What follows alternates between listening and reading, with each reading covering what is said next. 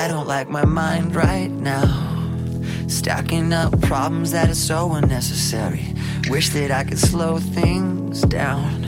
I wanna let go, but there's comfort in the panic.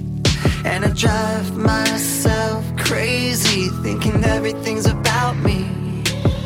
Yeah, I drive myself crazy, cause I can't escape the gravity. Why is everything so heavy? Holding on. So much more than I can carry. I keep dragging around what's bringing me down. If I just let go, I'd be set free. Holding on.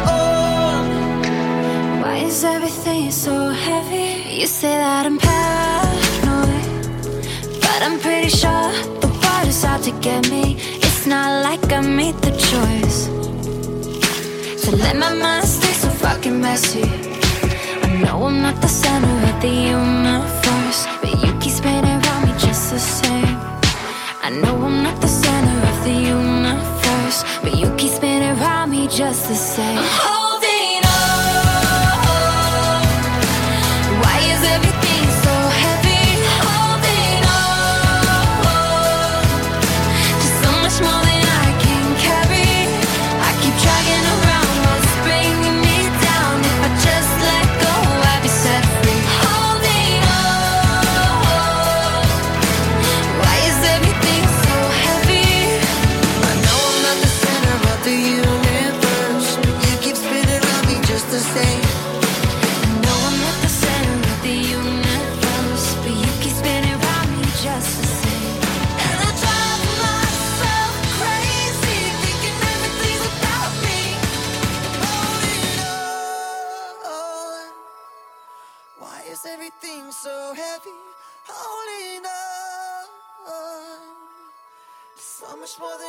Hey everyone, uh, this is Chris from CGN, and uh, we're going to have a little bit different kind of uh, podcast today.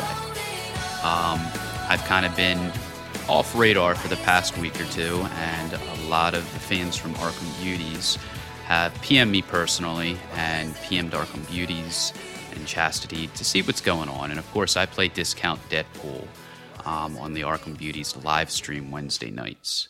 Um, so just to let everyone know, this is the first audio or slash podcast address that I've ever just done myself without a co-host. Uh, so hopefully it's not too bad and it's uh, not too choppy. But from here, um, I just kind of want to let everybody know what's been going on in my life, and in a way, I kind of want to make this a tribute to somebody who uh, has helped me through a lot of things. And uh, that person I'm talking about is uh, Chester Bennington of Linkin Park. And, uh, you know, as we all know, about a week and a half ago, Chester took his life, uh, committed suicide. He hung himself. Um, so, what I'm going to be doing on this podcast today is speaking a little bit about Chester and how he helped me, and kind of opening up to everybody, you know, all the fans out there, all my friends, everybody who listens, and bearing my soul, and just kind of letting you know what's going on in my life. I'm going to spare a lot of the details because I don't want to have to pull anyone else down to raise myself up. And I don't want to single anybody out specifically uh, who may or may not have contributed to some of the things going on in my life. So, to start, I, I just want to kind of talk a little bit about Chester Bennington and Linkin Park. And I remember when Linkin Park first came out. Um, I personally have struggled with depression a lot of my life. And, uh, you know, it was actually, I believe it was right after high school. I had a very uh, rough time in high school. Had just broken up with uh, high school sweetheart. And my head wasn't in a very good place. I was depressed. Yes, I had suicidal thoughts. And I remember my friend Kevin and Kevin handing me a CD and saying, you know, hey, look, you should really you know, listen to this. This CD's awesome. This band called Linkin Park. And, uh, you know, I, I was like, yeah, I'll listen to it. You know, I didn't really care.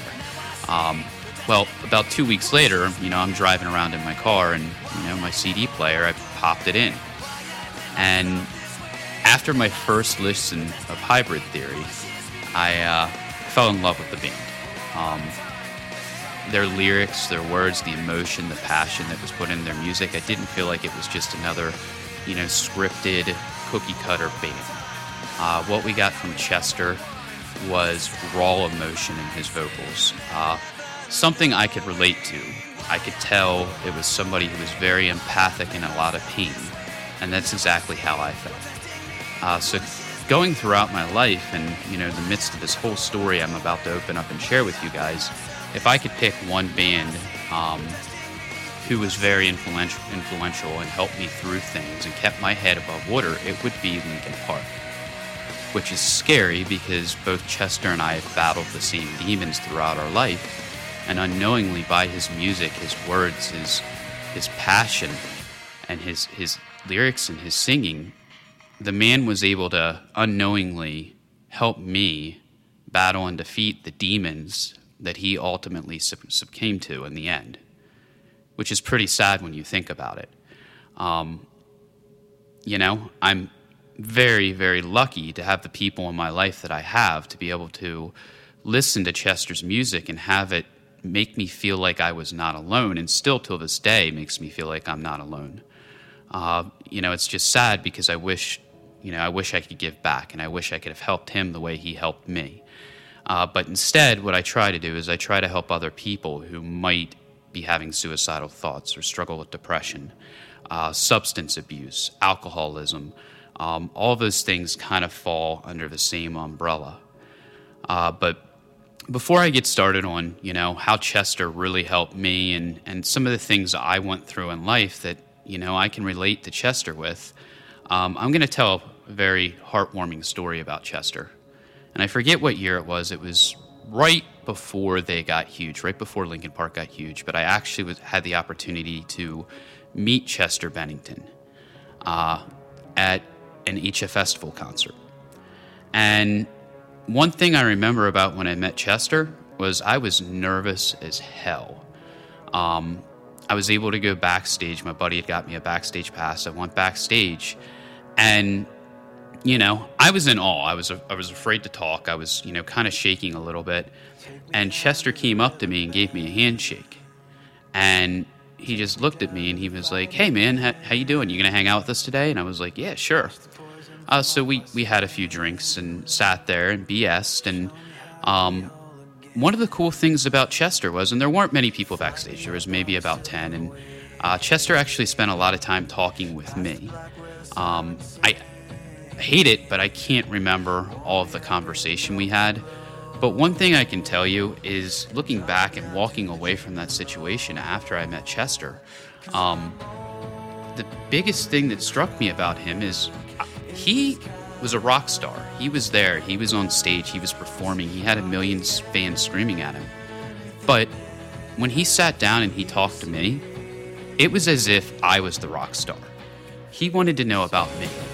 And of course, because my nervousness, I didn't, and my anxiety, I didn't have like a lot of questions to ask him because he was asking me so much. Hey man, do you sing? What kind of stuff do you sing?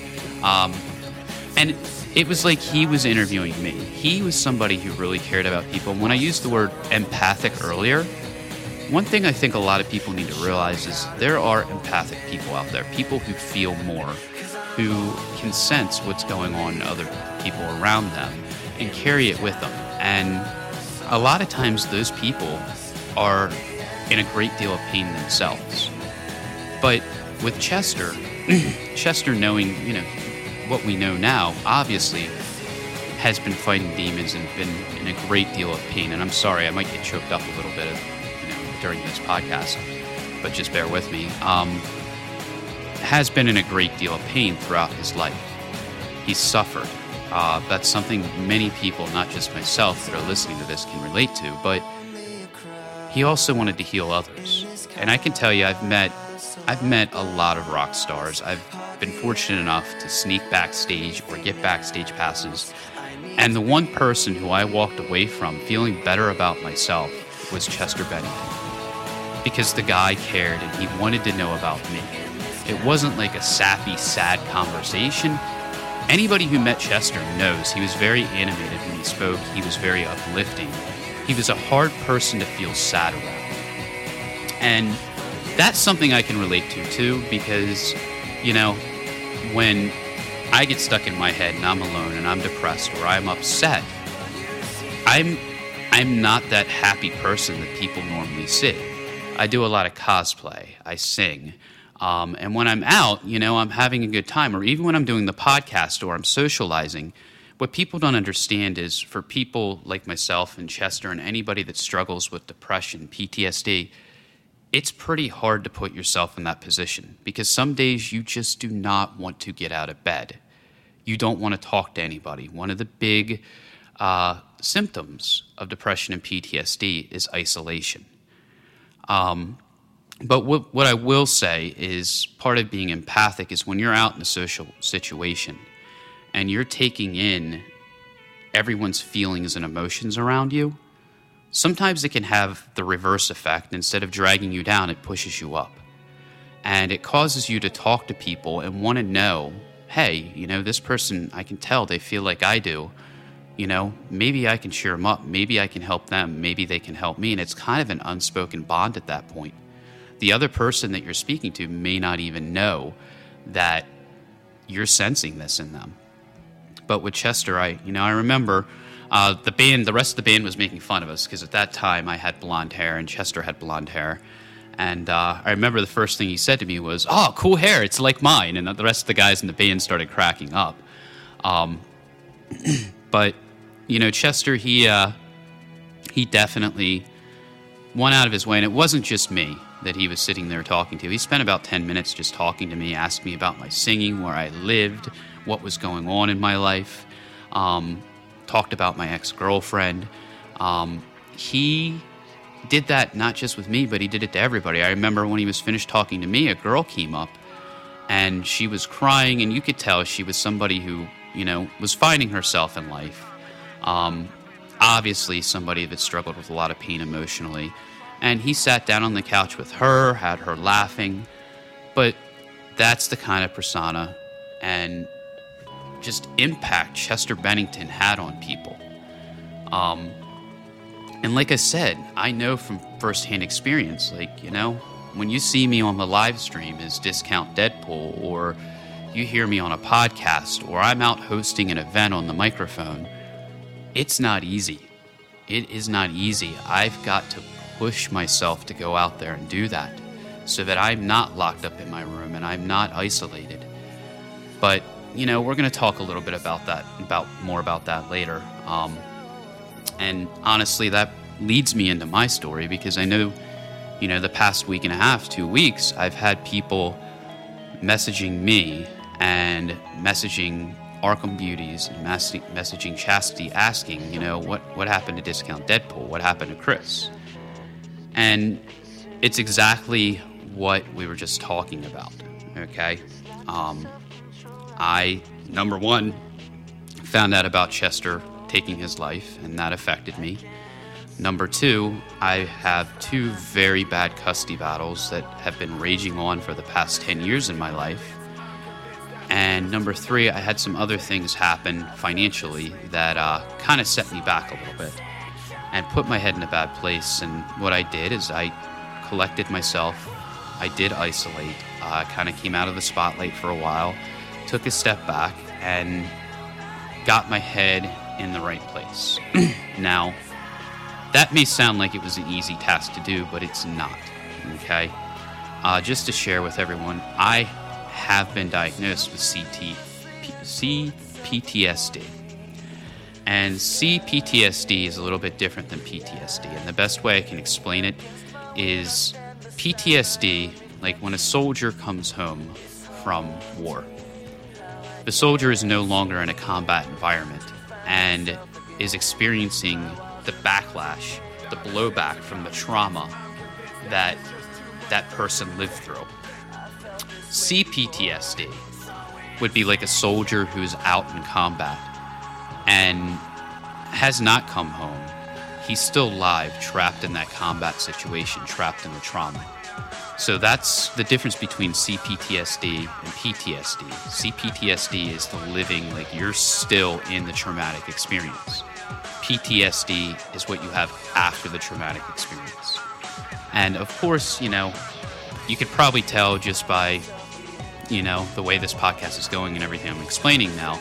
Yes, I've actually, you know, spent a lot of time talking to therapists and counselors and uh, psychiatrists. And, you know, it's really embarrassing for me to admit that. But I think people need to know because when you see me out in public and I'm having a good time, or I'm singing, or I'm doing a podcast, or I'm doing a live stream, sometimes that's me wearing a smile. And looking at Chester, okay, and I know how hard it is for me, he had to wear that smile a lot. A lot. And it's not easy to wear that smile. Some days, you know, I, I just read an article before I started this podcast about Chester. Just some days he said he didn't want to get out of bed. Um, the most brilliant quote I've heard in an interview by him recently was when he was talking about keeping active, doing stuff, because if he didn't do stuff, he didn't distract himself, he didn't work on music or a project, he got trapped inside his head. And the best way he described that was, you know, it's a bad neighborhood that I shouldn't be walking alone in up there. Stop and think about that for a second. You know, it's nobody expected Chester to do what he did. I mean, my God, he left behind six kids, an ex wife, a wife. Um, the man obviously was in pain. And we don't see that pain all the time, every day, in the people that we socialize with. But we need to keep in mind it could be there. Okay? That person could be hurting. And I, I'm very good at hiding it, and obviously Chester was too.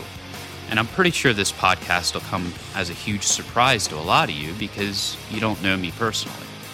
And I keep my cards close to my chest. There's only a handful of people that, you know, really know what I've been through, the pain I've gone through. And, you know, it seems like Chester was the same way. His band knew, his family knew. Um, but I can tell you right now, after hearing about Chester taking his life, I, I was in shock. And honestly, you know, with my much of my situation, much of my mental health problems are due to the custody battles I went through. Um, I can tell you, it's one of the hardest things you'll ever experience in life having children and having them taken from you for no good reason. Um, the family law courts, the lawyers, it's all a big scheme. Okay? Their goal is to basically give one person, one parent, uh, full custody so the state can charge child support to the other parent. Um, and I don't know if anybody knows, but it is a business. Uh, the state, for every $3 of child support that the state collects from a non custodial parent, they get reimbursed a dollar for by the federal government. So they're making money off of it. It's a business. Uh, but we're not going to get into all that. It's, uh, you know, I'm going to try to stay away from specifics. But, uh, you know, as far as Chester, one thing that I don't think a lot of people know about Chester is he went through a very, very, very expensive divorce. A divorce that kept him from his kids. Uh, of course, the emotional heartache of losing somebody you care about as well as your children can be devastating. And at one point, Chester, one of the biggest rock stars of our generation, was living in a small apartment. Okay? Think about that. The man was number one on Billboard charts. Um, he was had how many successful CDs, how many fans, selling out concerts, so many sellouts that they had to create other nights in specific venues for shows because the first two shows sold out, and the man's living in a small apartment, which is an upgrade because at one point he was living in his car. Um, but once again, you know, I kind of the reason why I want to talk about myself is not to let my demons out, but I kind of owe it to my fans, the people who have messaged asking where I'm at.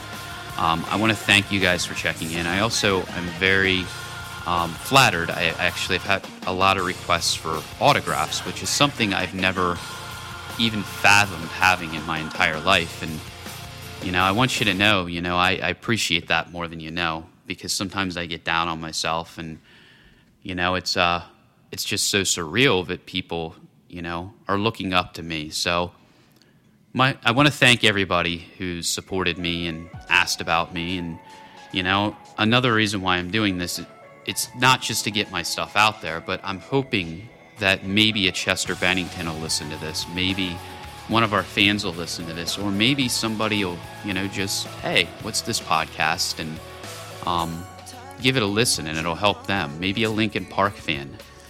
But uh, we're going to get into some pretty dark conversation and we're going to, you know, we're going to talk about uh, bad mental health, being in that bad neighborhood, being stuck in your head. And hopefully, my story will help a lot of you find distractions and coping mechanisms. Because let me tell you right now, you can go to therapy, you can go to a counselor, you can go to a psychiatrist.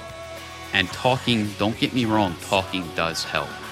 Talking does help. And honestly, if you're struggling with some sort of pain, PTSD, having suicidal thoughts, PTSD, you need to talk to somebody, even if it's just for an hour a week, because it does help. But the other part of that, the other side of that is a lot of times the person you talk to wants to prescribe you medications.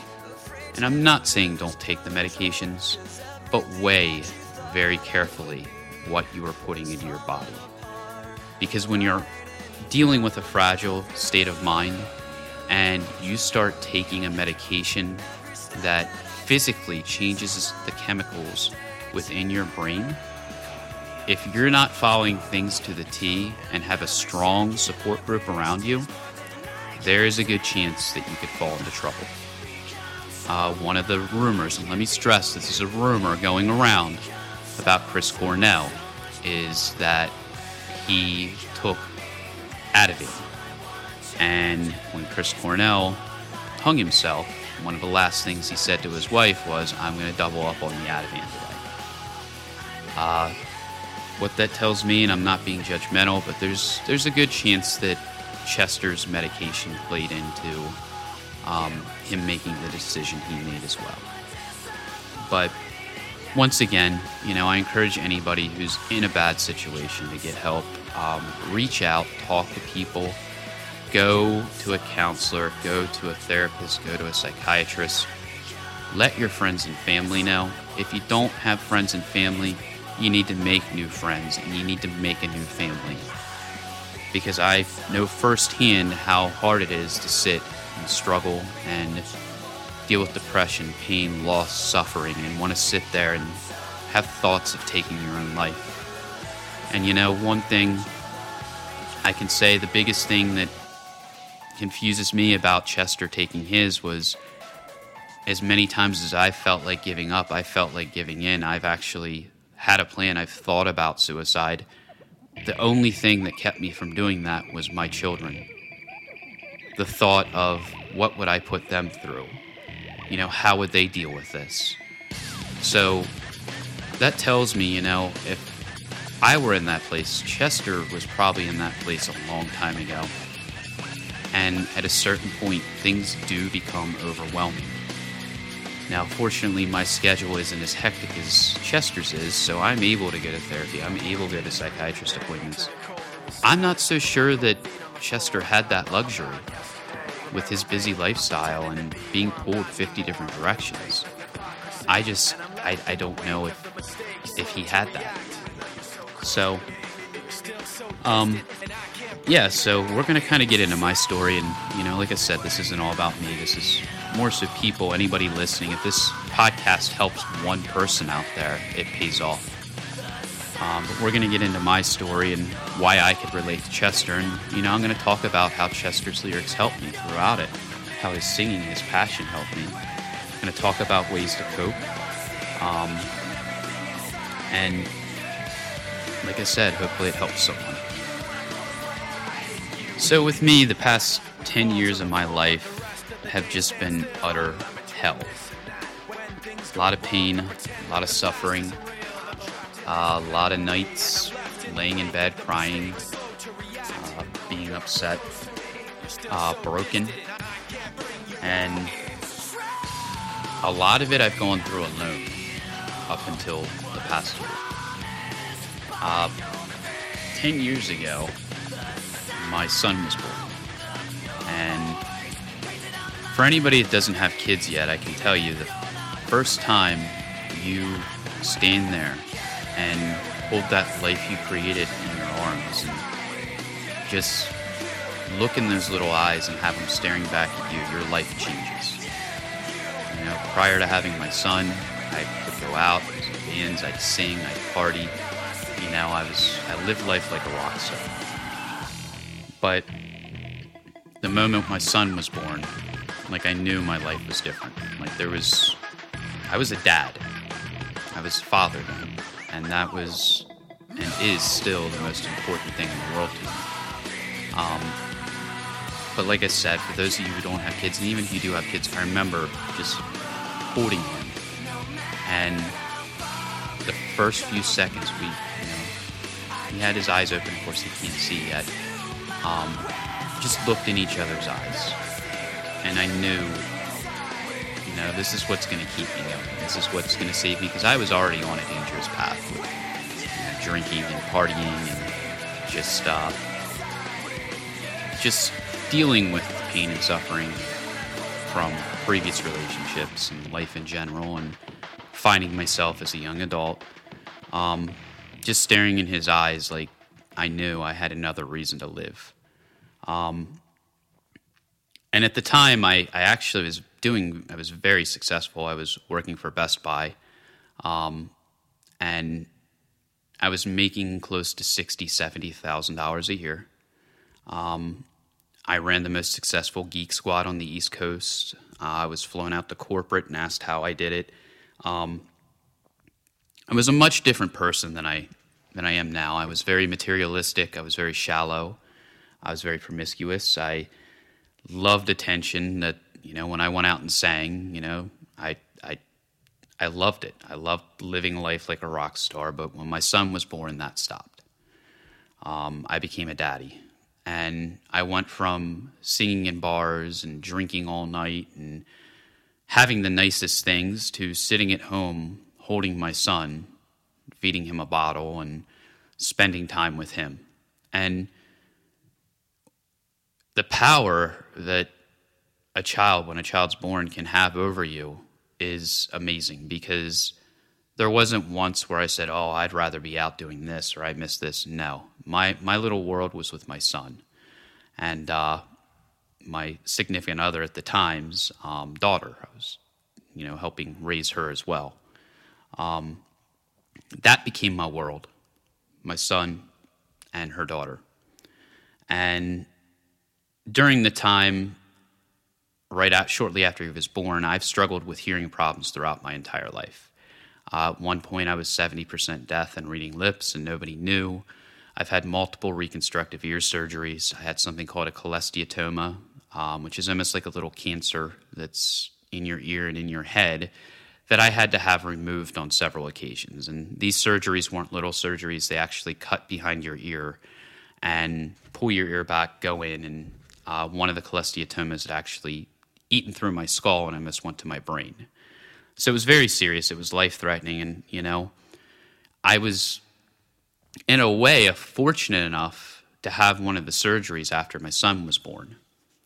And I went out on short term leave from Best Buy where I was working. And honestly, I got to stay home every day. I mean, I was in pain, yes, but I got to stay home every day. And pretty much for the first nine months of my son's life, I was with him every second. Um, I'd wake him up, I'd change him, I'd feed him, play with him, try to make him laugh. Of course, when he's little tiny baby, all you can do is sit there and hold him. And it actually got to the point where I'd spent so much time with him, you know, I think his mother got a little upset because, you know, he would cry if I wasn't holding him. But it was, my son and I developed a very strong bond early. And uh, eventually I ended up going back to work. And once again, I'm not gonna not gonna go into the details of you know why things ended. Um, I'm not gonna cast blame on anybody or demonize anybody in these stories, but all I'm to do is share my perspective. Um, but when I went back to work, I had a hard time dealing with being without my son. And um, I eventually um, started to lose focus at work. Um, I started to mess up. Uh, I was promoted. I actually became a manager at one point, and it was hard for me just to go to work every day because I was so worried about my son. My son, we were afraid he had some health problems. Um, to make a long story short, you know, in the end, my uh, son's mother and I ended up splitting up. And it was not pretty. It was not a, hey, you know, we're going to, we're going to, you know, sit down and cordially work this out. um, it was very over the top. And I remember just going home to the apartment we were living in at one point and just sitting down on the floor, which the apartment was pretty much empty, it was cleaned out, and crying my eyes out. Um, I went about nine or 10 months without seeing my son, um, not because I didn't want to, but because I wasn't being allowed to. Um, and once again, like I said, we I don't want anybody to listen to this and, and demonize any of the people I talk about. Okay, this is water under the bridge. It's, you know, something that happened, and, you know, I was in a lot of pain. Obviously, everybody in this situation is in a lot of pain. And people make bad decisions when they're in pain. They're not thinking clearly. Uh, motion can be a huge plus in your life or can be a huge minus. Um, but I basically was left high and dry. I I lost everything I owned. Um, I wasn't seeing my son for, like I said, for like nine months. I was suicidal. Um, I started drinking heavily again to the point where just to sleep, I would have to drink a bottle of Jameson a night. I ended up moving in with my grandmother, and she was going downhill. She was the time was about probably like 90, 90 years old, maybe 92 years old.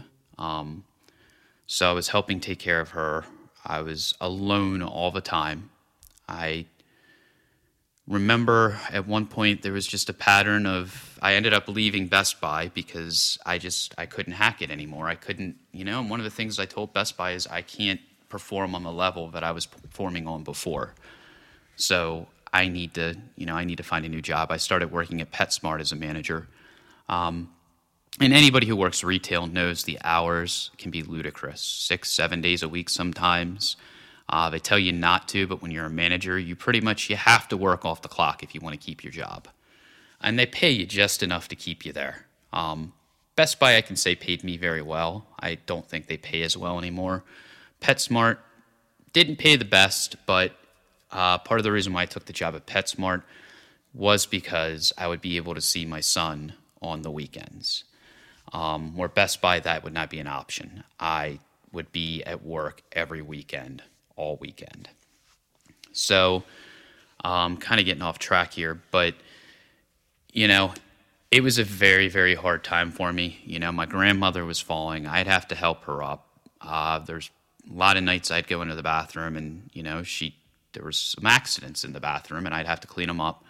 Um, and I was working 45 to 50 hours every week under this pressure of not seeing my son. I'd, I'd gotten into a cycle where I'd go to work at 4 a.m., I'd get home around 6 p.m., I wouldn't even eat dinner. I'd just go get in bed and sleep until I had to go to work the next day. My days off, I would sleep pretty much the entire time. Um, you know, I'd get up and check on my grandmother. I'd you know? All I did was sleep, though. I did not want to get out of bed. Um, and I was really down. I was really in a lot of pain. I was a broken person. Um, and I, you know, started eventually hanging out with some of the people I worked with, and that's how I ended up meeting my daughter's mother. And I really had no business being in a relationship at that point in my life because I was just so shattered and broken. But I found comfort in her. Um, I felt like she could relate to me. Um, I felt like somebody was there. I wasn't alone. And of course, you know, one thing led to another, and I ended up, you know, we ended up pregnant. And during the pregnancy, of course, I was going through the custody battle for my son, which was very nerve wracking. And my daughter's mom and I moved out into an apartment, and you know, we uh, we were making it. You know, we, we I hadn't had child support coming out of my paychecks for my son yet. Um, I was trying to create a family environment, try to get back what I felt like I had lost. And everything was going good for a long while. But once I went to court for my son, um, things kind of took a turn there. Because what ended up happening is my son's mother moved about an hour and a half away. Um, and we went into court. The judge ended up um, giving her full custody. And I basically would be able to see him three weekends a month, but my child support was uh, set at 1170 a month, $1,170. Um, that $1,170 is is a lot. And eventually I had to have a conversation with my daughter's mom and say, "Look, you know, the money I've been getting, you know, is my paychecks are essentially going to be cut in half at this point. We need to figure something out. And of course, that caused a lot of problems between my daughter's mother and I. And the worst part was it was nothing I could I could control. Here I just lost my son. Um, having to deal with, you know, I'm only going to see him 3 weekends a month and then being told, you know, I have to pay a $1,170 in child support. I mean, you would think for that amount of money, I'm some kind of monster. Like I was a drug addict or an alcoholic or verbally abusive or physically abusive. No, I didn't even have as much as a speeding ticket to my name. So when that coordinator came through, of course, I was I was upset. I was, you know, suicidal. Um, and when I say suicidal, suicidal doesn't mean like you're trying to kill yourself. It's you're having dark thoughts. You're asking yourself, maybe this world's just better off without me. Maybe these kids will have a better life, better life without me. Um, and it's also I, I can't take any more pain. So, um, my daughter's mom and I ended up going to couples therapy, um, and it it for whatever reason did not work out. And once again, I found myself inside of another custody battle for my daughter. And I was getting my son three weekends a month. Uh, of course, I'm sparing a lot of very, very traumatic details that occurred in between. Nothing with violence, nothing with screaming and yelling, just what I had to go through just to see my kids um, was hell. It was, it was the most painful thing I've ever had to deal with in my life. Showing up, being told you can see your son or your daughter at this time, showing up, and then they're not there and then I've got to go home and wonder what's going to happen in court, and it's just a lot to carry. Um, and you know, my daughter, one of the big things was when she was born, I had pneumonia, and luckily I was allowed in the room, but I didn't get to hold my daughter when she first came out, and uh, you know, I remember the first time you know, I, I, didn't see my daughter for about a year either. It's, it seems to be, you know, when these things happen, one of the parents takes the kid from the other parent, regardless of whether it's, a, um, you know, a bad situation or a good situation. The reason why this happens isn't because the parent who does it is a bad parent. It's because the way the system is set up and lawyers And I will mention one name on this podcast, Mr. Amar Wiseman. Um, what attorneys like to do is they like to tell their client to protect themselves. And oftentimes, in protecting themselves, um, that means withholding the child from the other parent. Now, the reason why an attorney does that is because, like Mr. Amar Wiseman, wanted his client to win. Uh, he didn't care about my daughter. He did not care about my daughter's mom. He doesn't care about me. The only thing that man cares about is making money. Okay? And he's ensured he is going to make money if he tells a parent who's going through a divorce or a custody battle, you withhold that child because it ensures he's going to get paid. So, um, lawyer I'm, I'm talking about, douchebag. No problem throwing his name out there.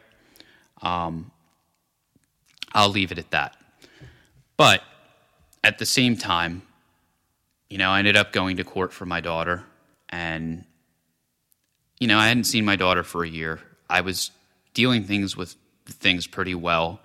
I was, because I had my son on the weekends, and that was always uplifting. Um, but I had I ended up leaving PetSmart. I got a job at an oil terminal. Um, made some really really good friends, and um, through the custody battle, uh, I met probably one of the most compassionate, influential people in my life, and this was an ex girlfriend of mine, and the girl treated me like gold, was head over heels in love with me. Beautiful girl, had a great job, had two beautiful kids. Um, and she supported me through my custody battle with my daughter. And when I say support, it wasn't just, you know, I love you, everything's okay. This girl, because financially I was at that point living off of about $700 every two weeks.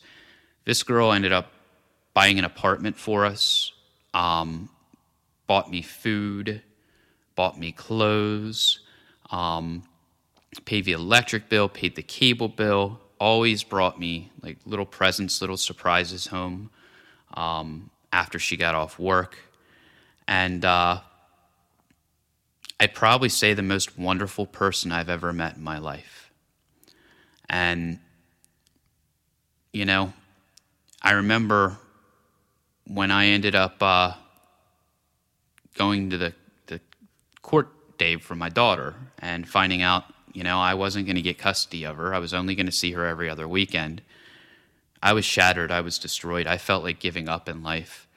Uh, but this girl picked me up and just made me feel like the most important person in the world on a level that no one else ever could or has in my entire life. Um, and at that point, I, you know, I didn't appreciate it as much as I should have.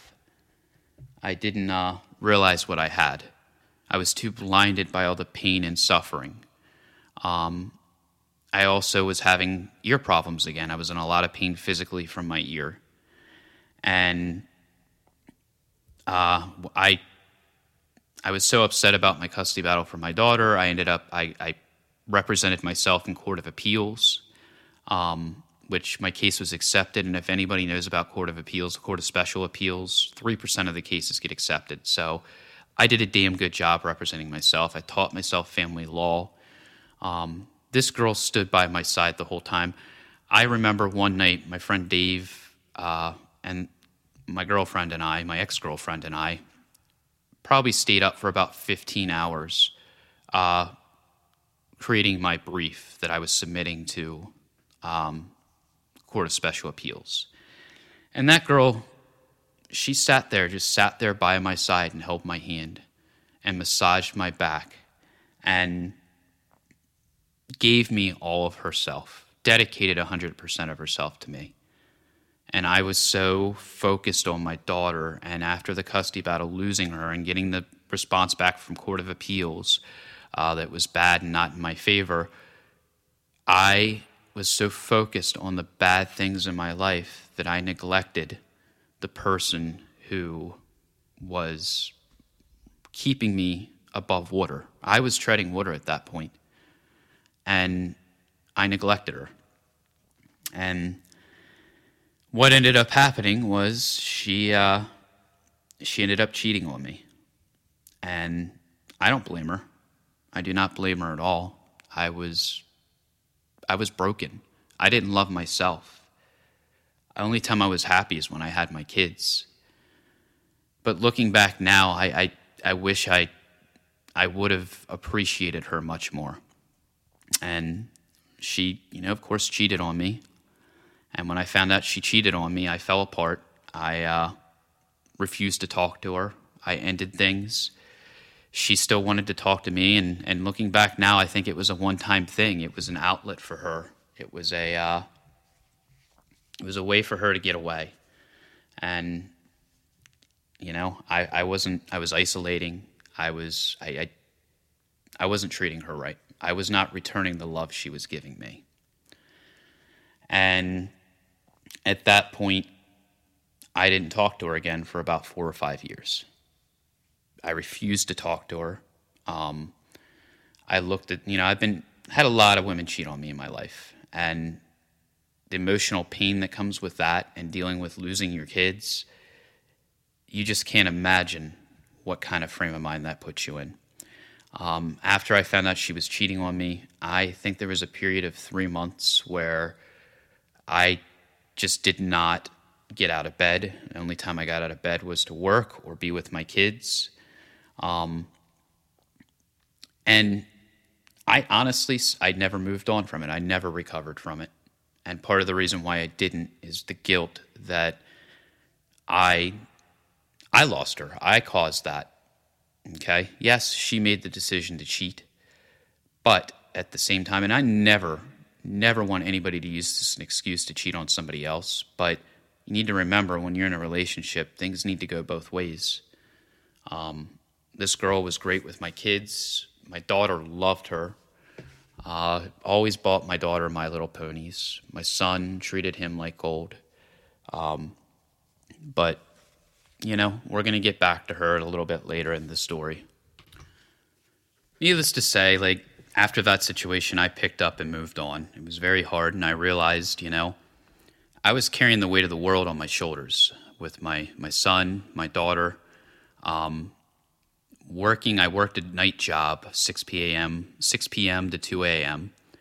So I would sleep during the day, work at night, and work was just a horrible place. I'm not saying it was a bad job, but there were some employees there that, and I'll just be honest about it, would bully myself and some of the other employees. And I'm not saying like hit us and stuff like that, but would go out of their way to get us in trouble with our boss. And you know, it was a very stressful, difficult situation. One gentleman ended up uh, quitting because of it. Um, it was hard to handle what I was handling going on in my life with my ex cheating on me and not seeing my children. And um, at, at that point, this is, you know, when my daughter's custody battle, when, you know, her mother got full custody, I was actually for the past seven years of my life have lived off $300 every two weeks.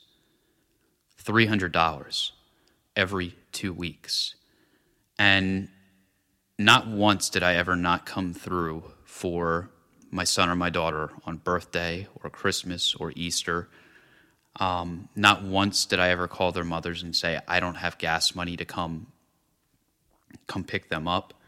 Um, I relied heavily on my mother and father to financially fill in the pieces when I did run short on money. There were many nights I slept in my car just so that I would be able to go to work the next day. Um, and, and very traumatizing. And, and going back to Chester Bennington, you know, you, you don't know what that's like to have to sleep, you know, live in your car, to be homeless, not because you, you know, you don't have a house, but because financially you've been raped. And um, not a lot of people knew that about Chester Bennington. You know, he at, at some point he went through a divorce that just completely took everything from him. And that happened to me twice. And and you know, listening to his music and listening to his lyrics, like that's why I can relate so much because him and I were going through a lot of the same thing. Um, but you know, I I realized, you know, at one point I was like, you know what? I'm not going to hold on to pain anymore. I'm not going to hold on to anger. I have my my son, my daughter on weekends. Um, and what I actually did was in a way, it got me through, but it was very, very, very unhealthy. Um, I started getting into politics. And the reason why I got into politics was for my children. I had known how horrible the family court system is, not just in Maryland, but, but nationwide. Uh, and it can be very biased towards fathers and sometimes mothers too. So, one of the things I thought about when I was getting into politics is, you know, I, I, researched heavily the fathers' rights movement. And let me tell you about the fathers' rights movement. The fathers' rights movement is a crock of shit. Okay? Mostly what it is. Now, don't get me wrong, there's some good people involved with the fathers' rights movement, but mostly what it is is a bunch of lawyers who are looking to make money off of fathers because they know fathers sometimes are so desperate to see their kids. A father will put himself in poverty to just try to get joint custody in a custody battle. So these these lawyers involved with this movement were predators, and I, I recognized that very soon. Um, and I started doing my own thing. I, you know, drafted legislation with a gentleman uh, named David, uh, who was going through very similar situation to myself. We presented it to, uh, who was it, down in Annapolis, uh, the Senate. Um, of course, all the special interest groups don't want it to pass. Uh, there's a lot of money involved, so the legislation was shelved. Um, I actually ran for office. And that might, a lot of you listening to this might actually know me from politics and be like, Chris, what the hell? You know, you went from Ron Paul in politics to uh, comic books and Star Wars. But I'll explain why that happened later. Um, but I put all my focus into running for office. So, you know, what I would do when I didn't have my kids is I would go to work from 6 p.m. to 2 a.m. I'd go home, sleep for three or four hours, get up, start door knocking. And I'd door knock all day until I had to go to work. Um, I was involved with Campaign for Liberty, and some of the greatest people I've met my entire life. And, uh, you know, that kind of got me through. But what I was doing is I was creating a very unhealthy cycle because I was hyper focusing on politics when I did not have my kids. And anybody who's involved with politics knows it's not sunshine, sunshine and rainbows. Um, I had a lot of people telling me their stories, and I recognize our government for what it is. It's it's evil. Evil. And the people who represent us don't care about us, they care about money. Um, you know, good example Chris Christie, John McCain, horrible people. Uh, Hillary Clinton, Bill Clinton, horrible people. Um, and, you know, it, it I, in a way, I felt like politics. I said, you know what? I'm not going to win in court, so I need to focus on changing the laws. Well, I'll tell you what, you can have the best intentions, you can have an honest heart and soul and be doing it for the right reasons, but in politics, they will chew you up and they will spit you out. And my first first time I ran, my first election, uh, I think 18 or 19 people ran against me. And I got close to five or 6,000 votes, which, if I remember correctly, put me about 1,500 votes away from being elected. And that was the first time I ran, and I put my heart and soul into it. I didn't have any money. Um, Campaign for Liberty, they were awesome. They, you know, did do brochures for me. Um, but most of it was because I was going around door knocking and listening to people's problems and hearing what was affecting them, how our government, and, and that's an important point for me. At some point, I had to stop hating the mothers, okay? And I needed to realize that the system, the family law courts, our government, um, they they encourage and reward the behavior that has been displayed in the situations with my custody battle where my child my children had been withheld from me, where I was living off $300 a week and impoverished uh, just for being a father. So I don't want to go on a political rant here or anything, but I did politics for a long time. I got to meet a lot of cool people. Um, Adam Kokesh, uh, uh, Austin Petersen. I was actually his fundraising manager um, in the last election. Um, Tony Stiles, uh, somebody who helps me dearly um, in life just by her inspiration and how strong she is. Macy, Macy Tomlin, if anybody's on Facebook, listen to this, look up Macy Tomlin, give her a follow because the girl, she's got the most beautiful soul. Uh, she actually, looks wise, reminds me of my daughter. Um, and I, I, hope my daughter grows up to be as wonderful as Macy is. Um, but she's somebody who really, just hearing her speak and, and the gentleness and the kindness and the peace within her, she's somebody that helps lift me out up out of dark places. And she she knows it. I've had conversations with her about it. Um, much like Chester, you know. Um, the contrast is Macy's a very positive person, but you know Macy's had her struggles in life too, and she's she's beating them. She's doing things the right way, and you know I, I kind of look at Macy as somebody I want to be like in the end. I want to help other people. I want to, you know, be able to just say those words to make somebody feel better and Chester, while like I said, it was in contrast, his was in pain and agony, but at the same time, he he helped me hold on too. Um, so I, I just hyper focused on politics. I ran for office several times, and uh, finally, I think it was about a year and a half ago. I uh, the election was over, and uh, I kind of took a back seat and took a break from politics and realized that it was causing a lot more stress and pain to me. I was not happy. I used to be a very witty person. I used to laugh and make jokes and just be real quick and have a sense of humor. I lost that doing politics. I lost who I was doing politics. I became very serious. And everything I saw on TV aggravated me. And, and I hated the world. And I was listening to Alex Jones. And um, I just hated everything about life. And after I got out of politics, that left a big gap in my life. My what what do I do? So, you know, I started staying in bed again. I was depressed. And that's where getting back to my ex-girlfriend comes into play. Um, May of last year, she sent me a message, and we, we hadn't talked in five years. Um, I didn't know how she was doing. I didn't know anything was going on with her. All I knew is that I still loved her dearly and missed her and felt guilty about, you know, neglecting her, not appreciating all she was giving me. And uh, she contacted me. It was her birthday, and she asked me to come out with her mother and father and go shopping at Towson Town Center. And she said, You know, I just want to see you and have you come be with us and be with me on my birthday. And I at that point was I was like, okay, well I'm gonna, you know, it's been five years, I'm gonna go out and see her. And when I got there, uh, I could tell something was off. She didn't look the same.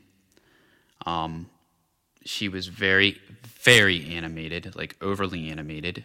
Um, everything seemed to be on fast forward for her, and then it would go in slow motion.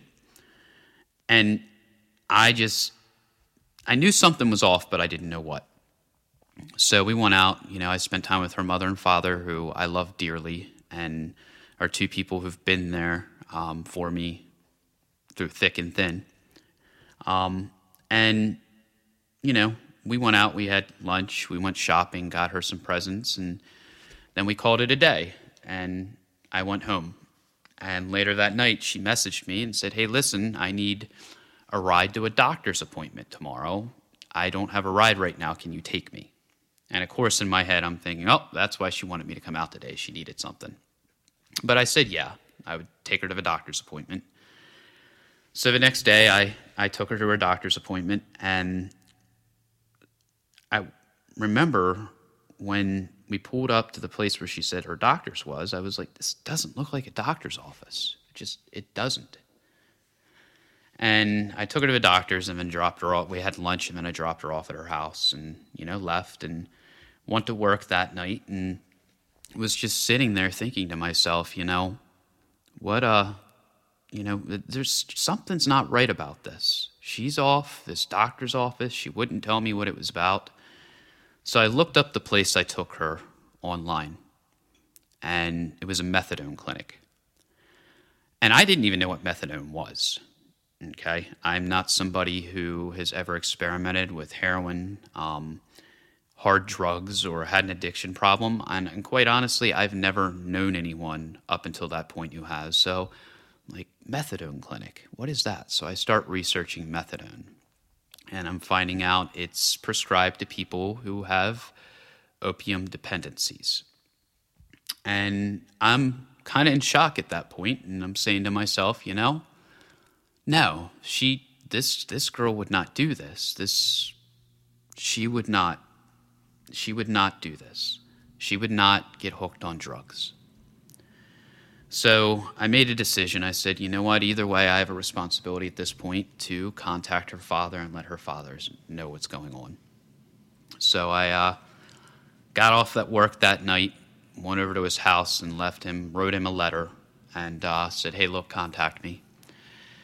Uh, he ended up contacting me. I met up with him, and he told me the truth um, that my ex had become a heroin addict.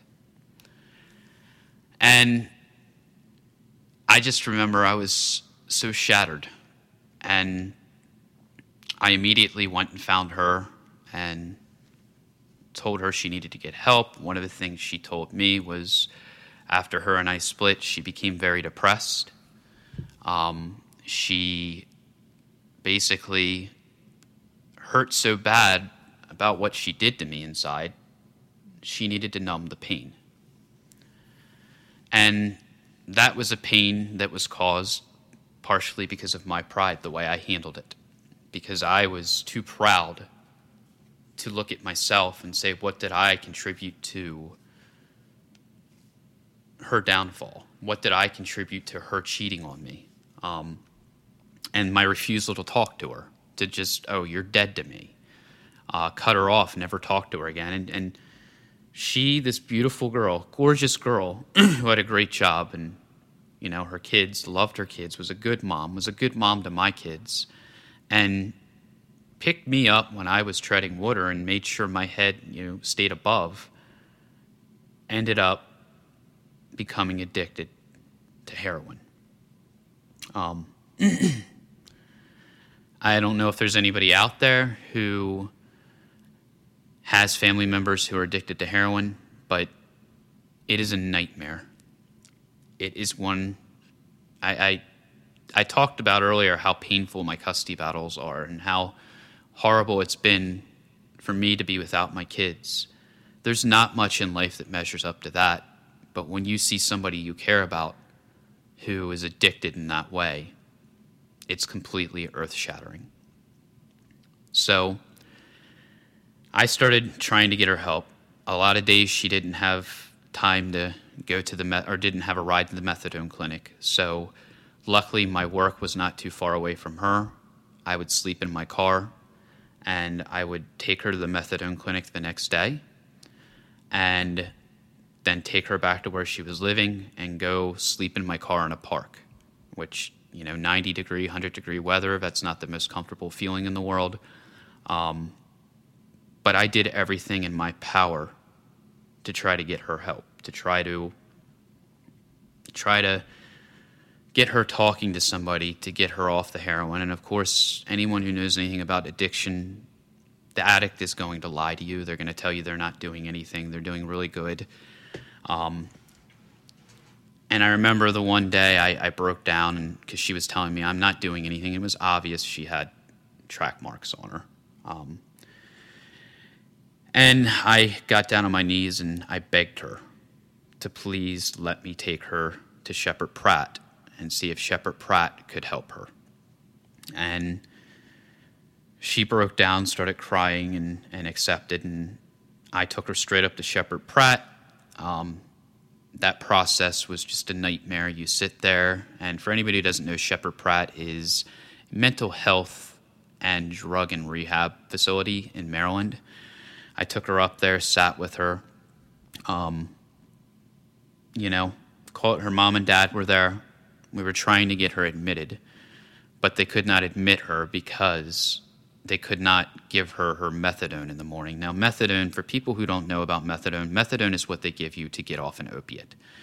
Um, and once again, methadone clinics are actually funded uh, partially by our government. And methadone is actually a lot harder to get off of than heroin. What methadone does, it actually makes it so you don't want to get high and you don't get sick if you don't get high. But what methadone ends up doing is when it gets when you start taking methadone, it goes into your brain, it goes into your bones, it goes into every part of your body. Okay? So what happens is when you try to get off methadone, you go through hell. Your body goes through absolute hell your bones hurt, your body hurts, every aspect of your blinking your eyes hurts. Okay? And what ends up happening is people start doing the methadone and then they feel all right, but then they get upset or something brings them down and they start doing heroin on top of the methadone. And then at that point, um, they have to do more heroin, so the risk for an overdose.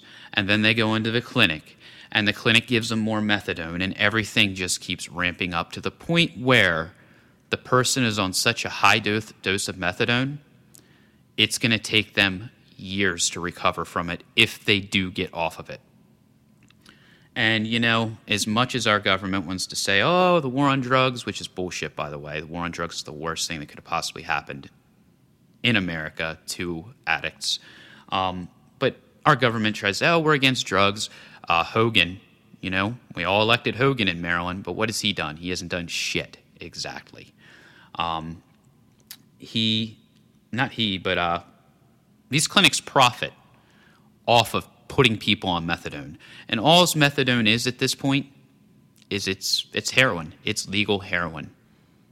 Okay, and the, uh, the, the, methadone clinics, they have no plan when you go in there. Okay, well, we're going to start you on this much methadone, and then we're going to start stepping you down in this amount of months. No. Their job is they're the dealer, they're to get you hooked. So you're stuck. And when a person's stuck like that, they start turning to heroin and crack. All sorts of dark, dark, dark, bad things. And, and relating back to Chester, this is stuff Chester's gone through um, addiction, substance abuse. Um, going back to me, I don't know how, and I, I thank God, and I just maybe I was given some wisdom or some strength that I don't know I have, but I never ran to that stuff. I never thought about putting a needle in my arm. I never thought about smoking crack or, you know, it, it and part of the reason why is, you know, I'm a father. I have kids. You know, I yeah, I've I've suffered through the pain the hard way. I didn't take any easy ways out. Um, you know, I, my drinking, I don't, I mean, I drink occasionally, but I don't drink like I did at the beginning of my son's custody battle. Um, maybe one or two beers here and there.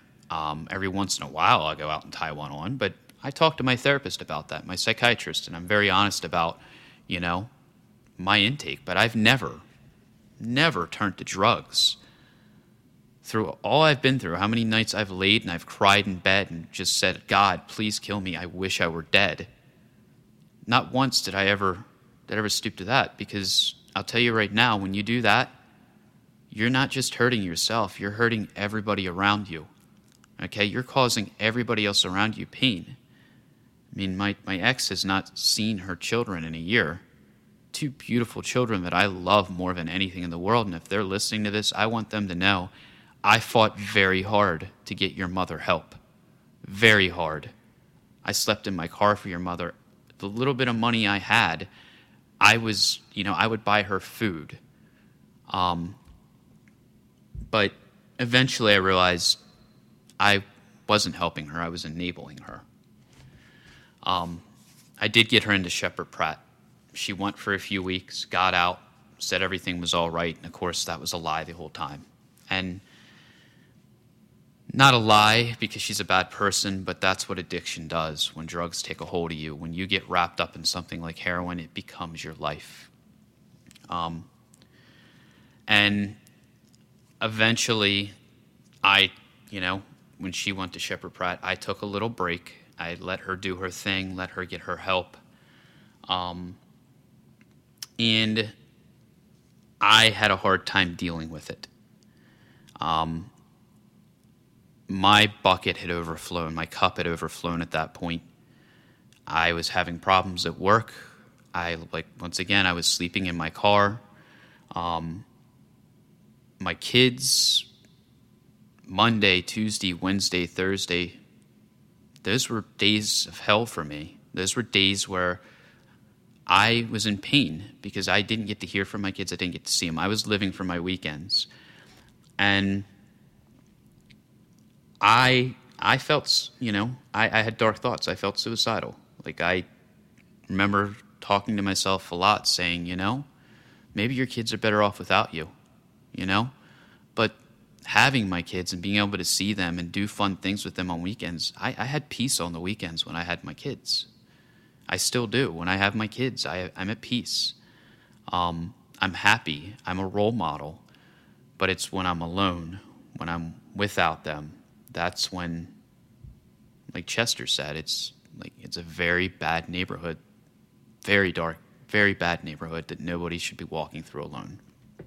Um, so I ended up uh, breaking down, okay, and I realized that she wasn't getting the help she needed.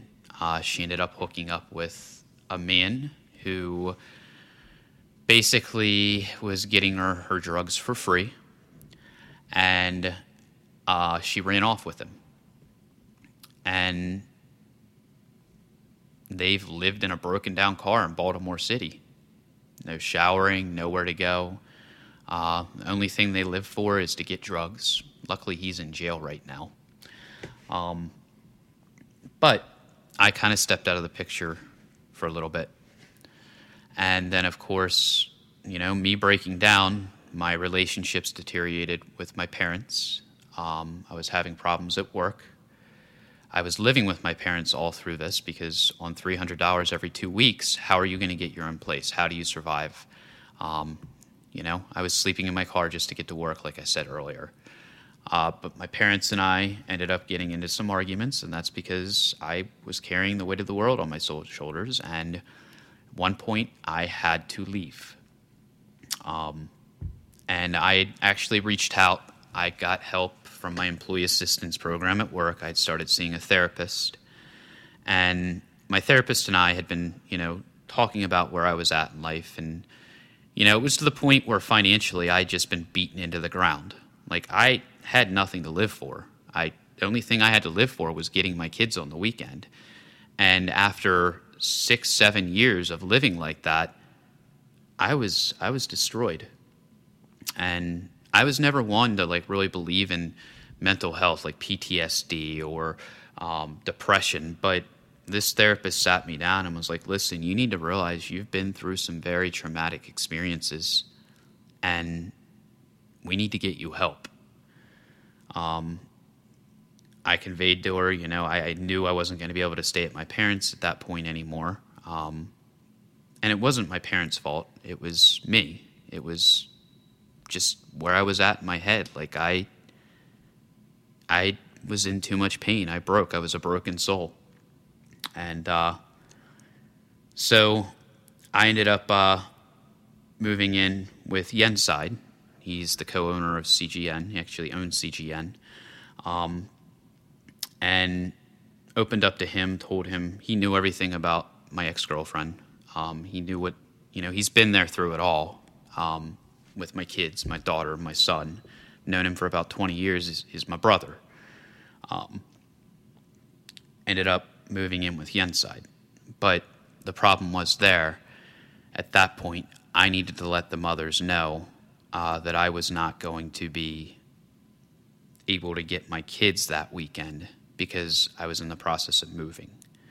Um, and I knew that more than likely the mothers were going to try to turn this to their advantage in court. And that I probably would not see my kids again for a long while. So I talked to my, my therapist about that, and my therapist uh, said, Listen, you know, what happens if you don't see your kids? I said, I can't tell you there. I said, I wouldn't put it past myself to do something stupid. Um, and by something stupid, I mean kill myself. So uh, she, my therapist told me, look, well, then we need to come up with a plan. um, let's just assume that you're not going to see your kids after you call the mothers tonight. Uh, what I want you to do is call the mothers and then go to the hospital and check yourself in. I said, okay. So I called my son's mother. Son's mother was very supportive, um, surprisingly supportive. Called my daughter's mother, and she was not very supportive. So um, I went and I checked myself into GBMC, told them that I was suicidal. They took me back into the back, which is basically, for all intents and purposes, a padded room. Um, I sat there for about 24 hours by myself. I didn't let my mother, I did not let my father. The only person who knew I was there was Eric, or not Eric, Yenside. Um, and I can tell you right now, like sitting in there was scary because I was depressed. I was, you know, had suicidal thoughts, but there were people in there that had schizophrenia, um, were talking to themselves, were screaming. Um, and I realized, I said, you know what? I'm not crazy. I, I don't belong here. I need help. So I ended up discharging myself um, from GBMC the next day, I went up to Sheppard Pratt, the very same place I took my ex to, and enrolled in their day program. And what their day program is is is basically you go at 9 a.m. and you're there till about 4 p.m. in the afternoon, and you do group therapy. Um, I felt like an idiot having to do it. It was embarrassing. Um, I uh, my, my daughter's mom just basically was trying to get the dirt on the situation so she could give it to her lawyer. And that's not who she is as a person. But her lawyer, like I said earlier, is a douchebag. And instead of him encouraging her to make sure that her daughter's father was okay, he was an opportunist and told her to get information. And about my first or second week at Sheppard Pratt, you know, going through the therapy and everything, I actually asked my social worker and my psychiatrist to have a conversation with my daughter's mother and uh, let her know what was going on, and hopefully she would understand and be understanding like my son's mother. Well, they went to go have that conversation with her, came back to me and said, We're not going to have that conversation with her we feel like she is just gathering information for her lawyer. So, uh, needless to say, I went through Sheppard Pratt. I can't say enough good things about the staff at Sheppard Pratt, uh, the nurses, the social workers. It was really an amazing experience. And, and one thing about empathic people like myself and like Chester and like Macy, um, no matter how much pain we're in, we always try to help other people. And I can tell you when I was at Sheppard Pratt, there was a young lady who tried to slit her wrists. I talked her down from it. Um, she literally was outside with a knife to her wrists. Um, uh, going back a little bit, um, I did forget one thing that contributed to me going to Sheppard Pratt. I actually, at one point, was down in Baltimore City looking for my ex girlfriend. Um, her father and I were looking for her because she'd been gone for about three days, and I knew where she bought her drugs. And I went down into the neighborhood, was looking for her, and I got jumped. Um, I defended myself. One of the gentlemen who jumped me, I hurt very badly. Um, but I, uh, you know, that was a very traumatizing experience as well. So I was in Sheppard Pratt because my financial situation, living off $300 every two weeks, sleeping in my car, um, the bullying that was taking place at work, uh, the situation with my ex girlfriend, my kids, not seeing my kids. And I was in there and met people that had problems like myself. And I, I was very invested in the program. I enjoyed going every day. I met a wonderful girl who had been through similar circumstances as my, my ex in her past, and she actually helped me come to terms with what was going on with my ex because this girl made the decision to get help. And she did it, and she's very, very beautiful girl. I actually met another girl while I was in there and entered into a relationship with her for a while, but you know, we ended up drifting apart. But uh, you know, it was uh, one of the, the best feeling was one of my psychiatrists told me, you know, you're getting a lot of compliments from the staff, the nurses, and other patients here. And she said, you know, I people were telling me you're helping them. I would sit down and I would talk to other people and help them, and and just give them a reason to live. You know, figure out what was wrong with them and send them back out into the world and and I can honestly say I helped a lot of people just by talking. I had one girl tell me, you know, you actually have helped me more than the psychiatrist and the nurses here. And that's not taking a dig at Sheppard Pratt. That was just, I was a very easy person to confide in. I, I hopefully gave good advice, and I hope these people that I talked to and helped are doing much better today because of it. But the one thing my uh, psychiatrist told me was, you know, you're helping all these other people, but you're neglecting yourself you're not um, helping yourself by helping them. You need to start talking about yourself, your problems, which was very, very hard for me. Um, anybody who doesn't know about PTSD, uh, one of the symptoms of PTSD is flashbacks. And it's not like you see on TV where, you know, you go back and you're, you know, in a time, you know, it's, I can't explain it. You just freeze. Um, and I battle. I mean, I have flashbacks. I do. Uh, fortunately, it's not when I'm driving. It's not, you know, it's it's when I get stuck alone in my head. And what what I basically do is I shut down. Okay, I go into my own little world. I remember the past. I I basically catastrophize the future. Um, and when I'm having a flashback, you can tap me on the shoulder. You can say my name, but I'm not there. And one of the big things about me going out in public and carrying all this with me is, you know, I'm ashamed.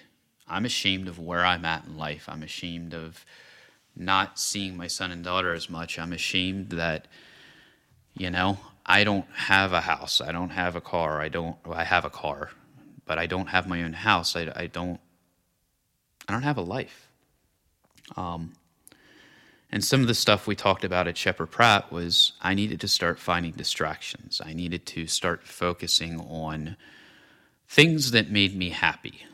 And, you know, that's hard to think about when you're as destroyed and upset as I was. Like, nothing makes you happy. But one of the things I ended up thinking about was my kids. My son loves Star Wars. And my daughter, she loved Teen Titans Go, and she really was into the superhero stuff. And uh, I said to myself, well, what if I do something around the things they love? And when I was younger, when I, I loved Star Wars, I loved superheroes, like that was my world. I used to sit in school and instead of doing schoolwork, I draw pictures of Batman. And um, I, I started, you know, I, I started thinking, you know, well, what if I do something that reminds me of them? So I went home and I talked to uh, Yenside, and I said, "Look, I've got an idea." I said, "Let's let's start start a business." He's like, "Well, what would we do?" And I said, "Well, it's easy." And Yenside Yenside's a big Star Wars fan. Like he never got away from it. My kids got me back into it. I was out of the game for a while, but they got me back into it. Um, I said, well, we're to do podcasting, um, video, journalism surrounding Star Wars news and comic book news and superhero news. And we, for the first part of last year, spent planning the business. And I was able to do that and I was able to commit to it and and lean on it and have it distract me because it wasn't just something I was doing for myself, it was something I was doing for my kids.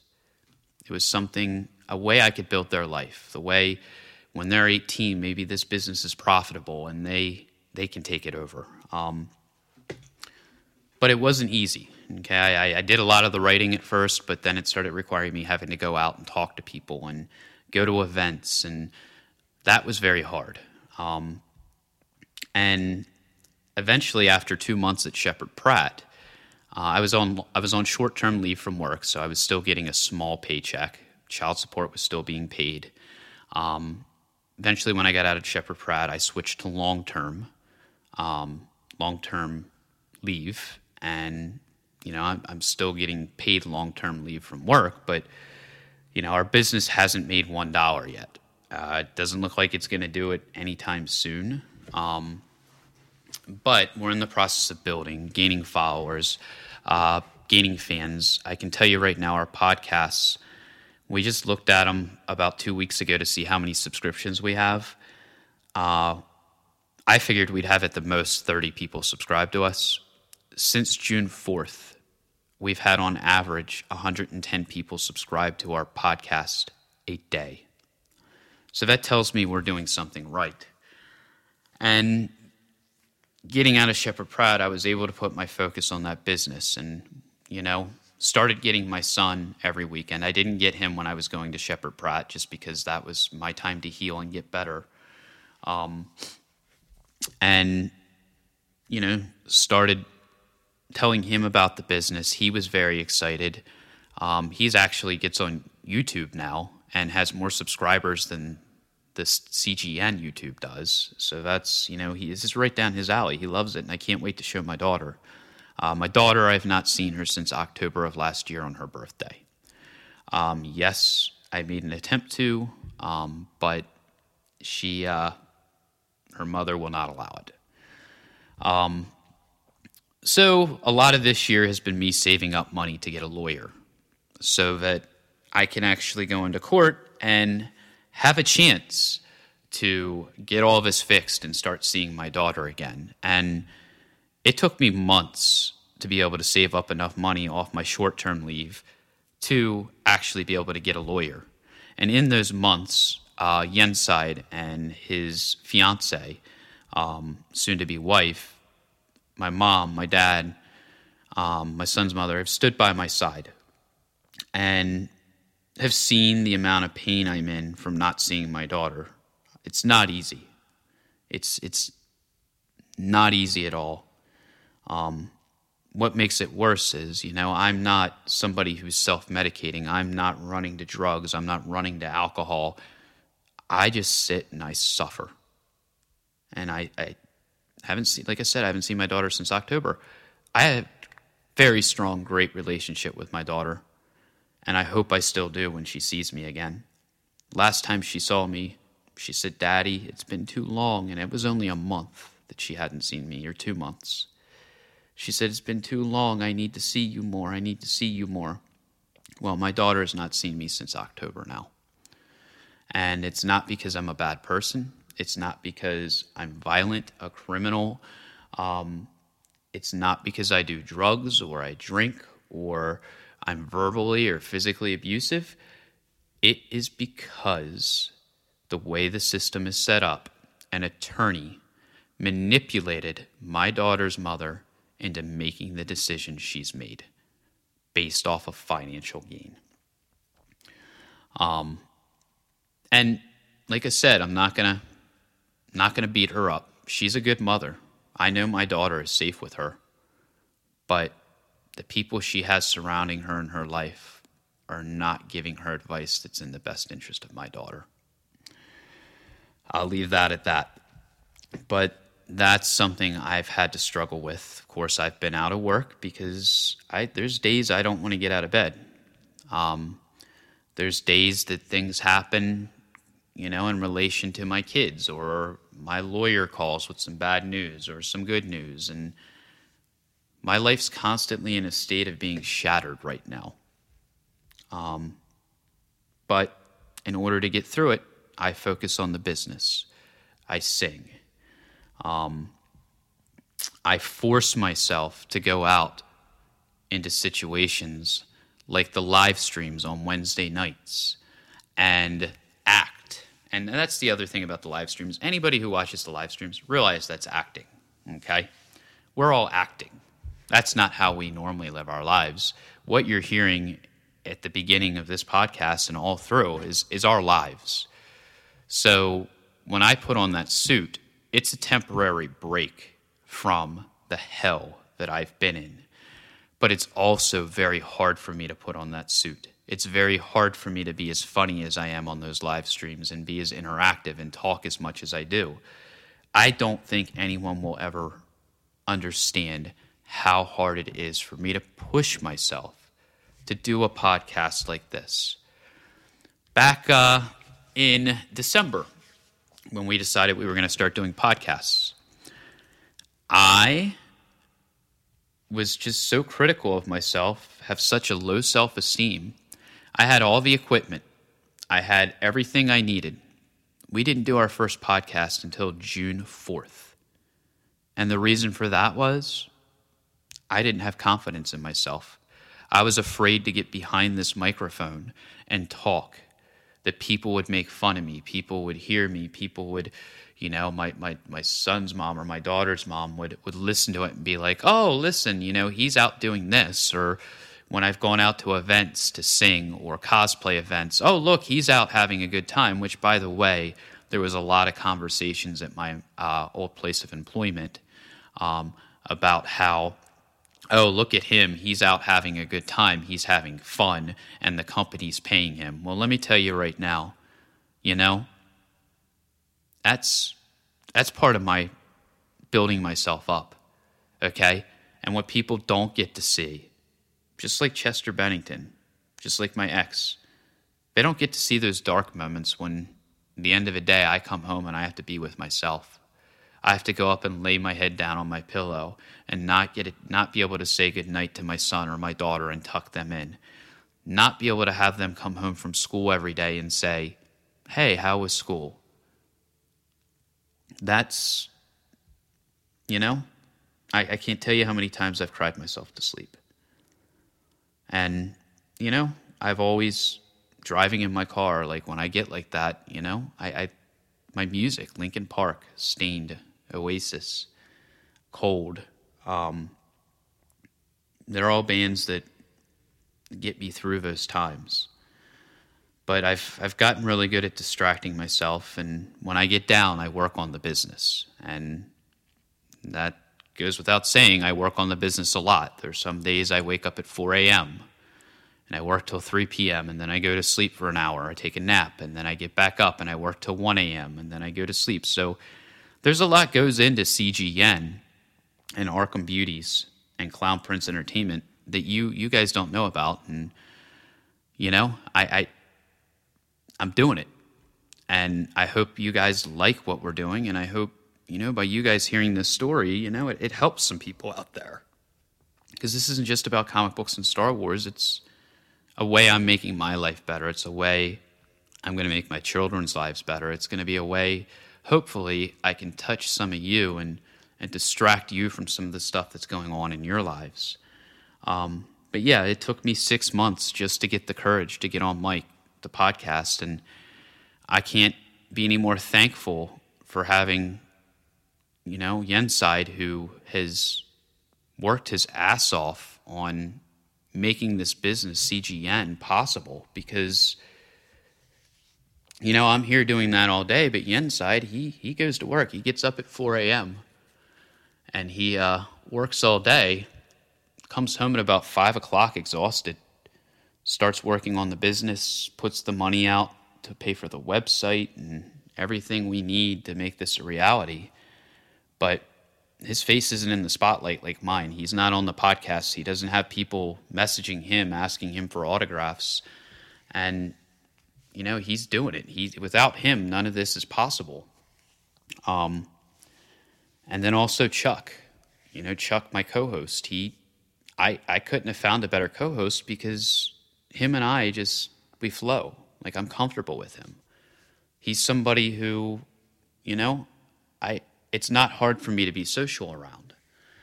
Um, but and then of course Eric's fiance Nicole. I mean, you got to figure these people my darkest hours let me move in here. I don't pay rent here. Well, I'm starting to pay rent, but I haven't paid rent here the past year. I've eaten their food. I've lived in their house. I've, you know, my brother, he's taken care of me and he's been there for Eric's been there a lot for me in life. Um, but yeah, so it's you know, and I think it, it's hard for people that are going through some sort of a trauma, have depression, anxiety, to open up because I've had that the conversation with Yenside a few times. Like, you know, I'm out having a good time. It seems like I'm happy and I'm smiling and I'm on top of the world and I'm a rock star, but that's not how I feel inside. That is that's a smile that I wear, and it takes a lot to put that smile on every day I wake up.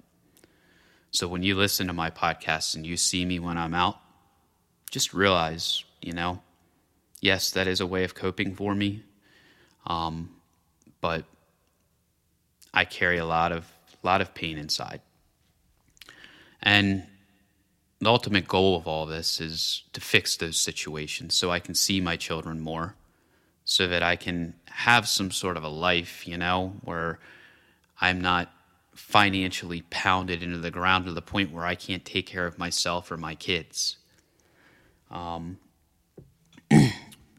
but outside of that, you know, we we started CGN and I was focused on that, and then next thing I know, um, my birthday rolls around this year, and my ex got in touch with me saying she wanted help, was in a very bad place, and I not going to leave her stranded. Went out and tried to help her.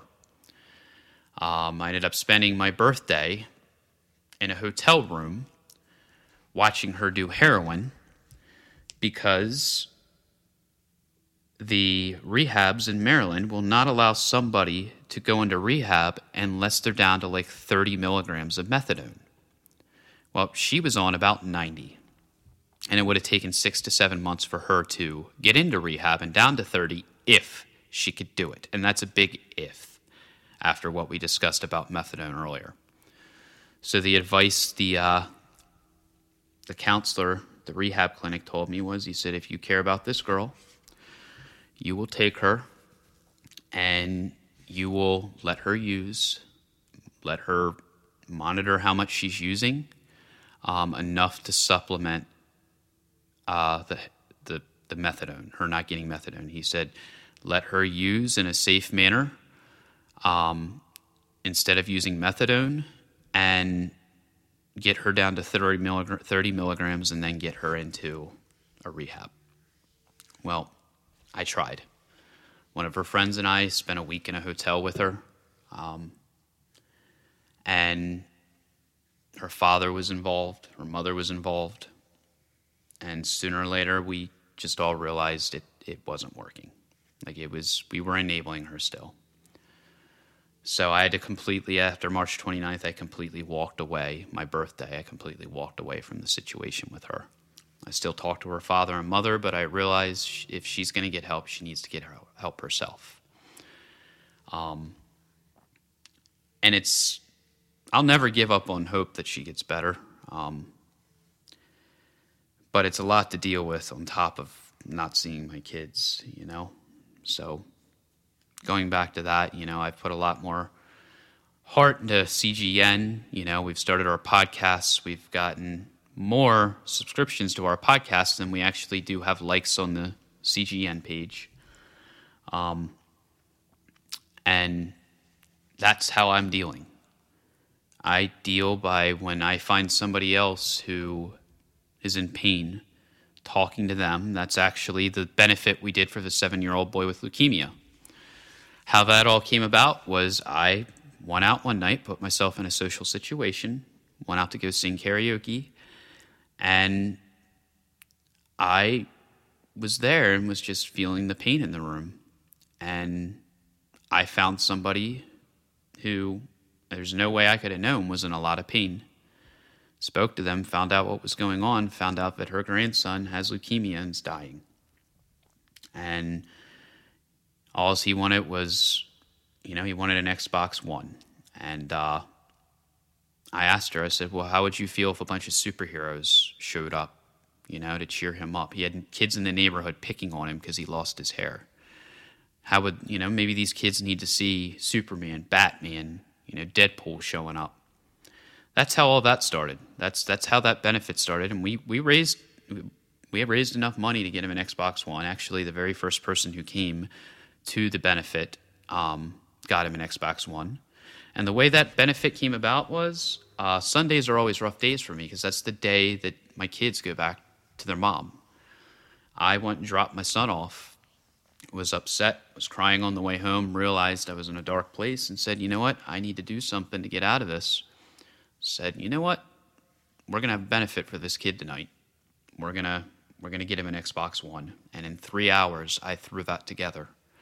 I went up to Howard's Pub and I, I told him, I said, Look, you know, we've got a seven year old boy in the community that has leukemia.